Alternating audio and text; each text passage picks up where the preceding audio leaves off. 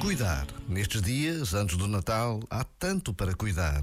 Cuidar dos sinais que nos situam na essência do que vamos viver, a construção do presépio, tantas vezes já esquecido nas ruas iluminadas das nossas cidades.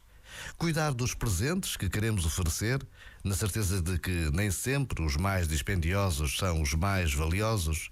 Cuidar do encontro que desejamos ter, reunindo família e amigos cuidar das tradições que passam de geração em geração e que nos identificam, cuidar dos nossos, doentes ou apenas mais velhos, que tanto deram e fizeram pelos seus.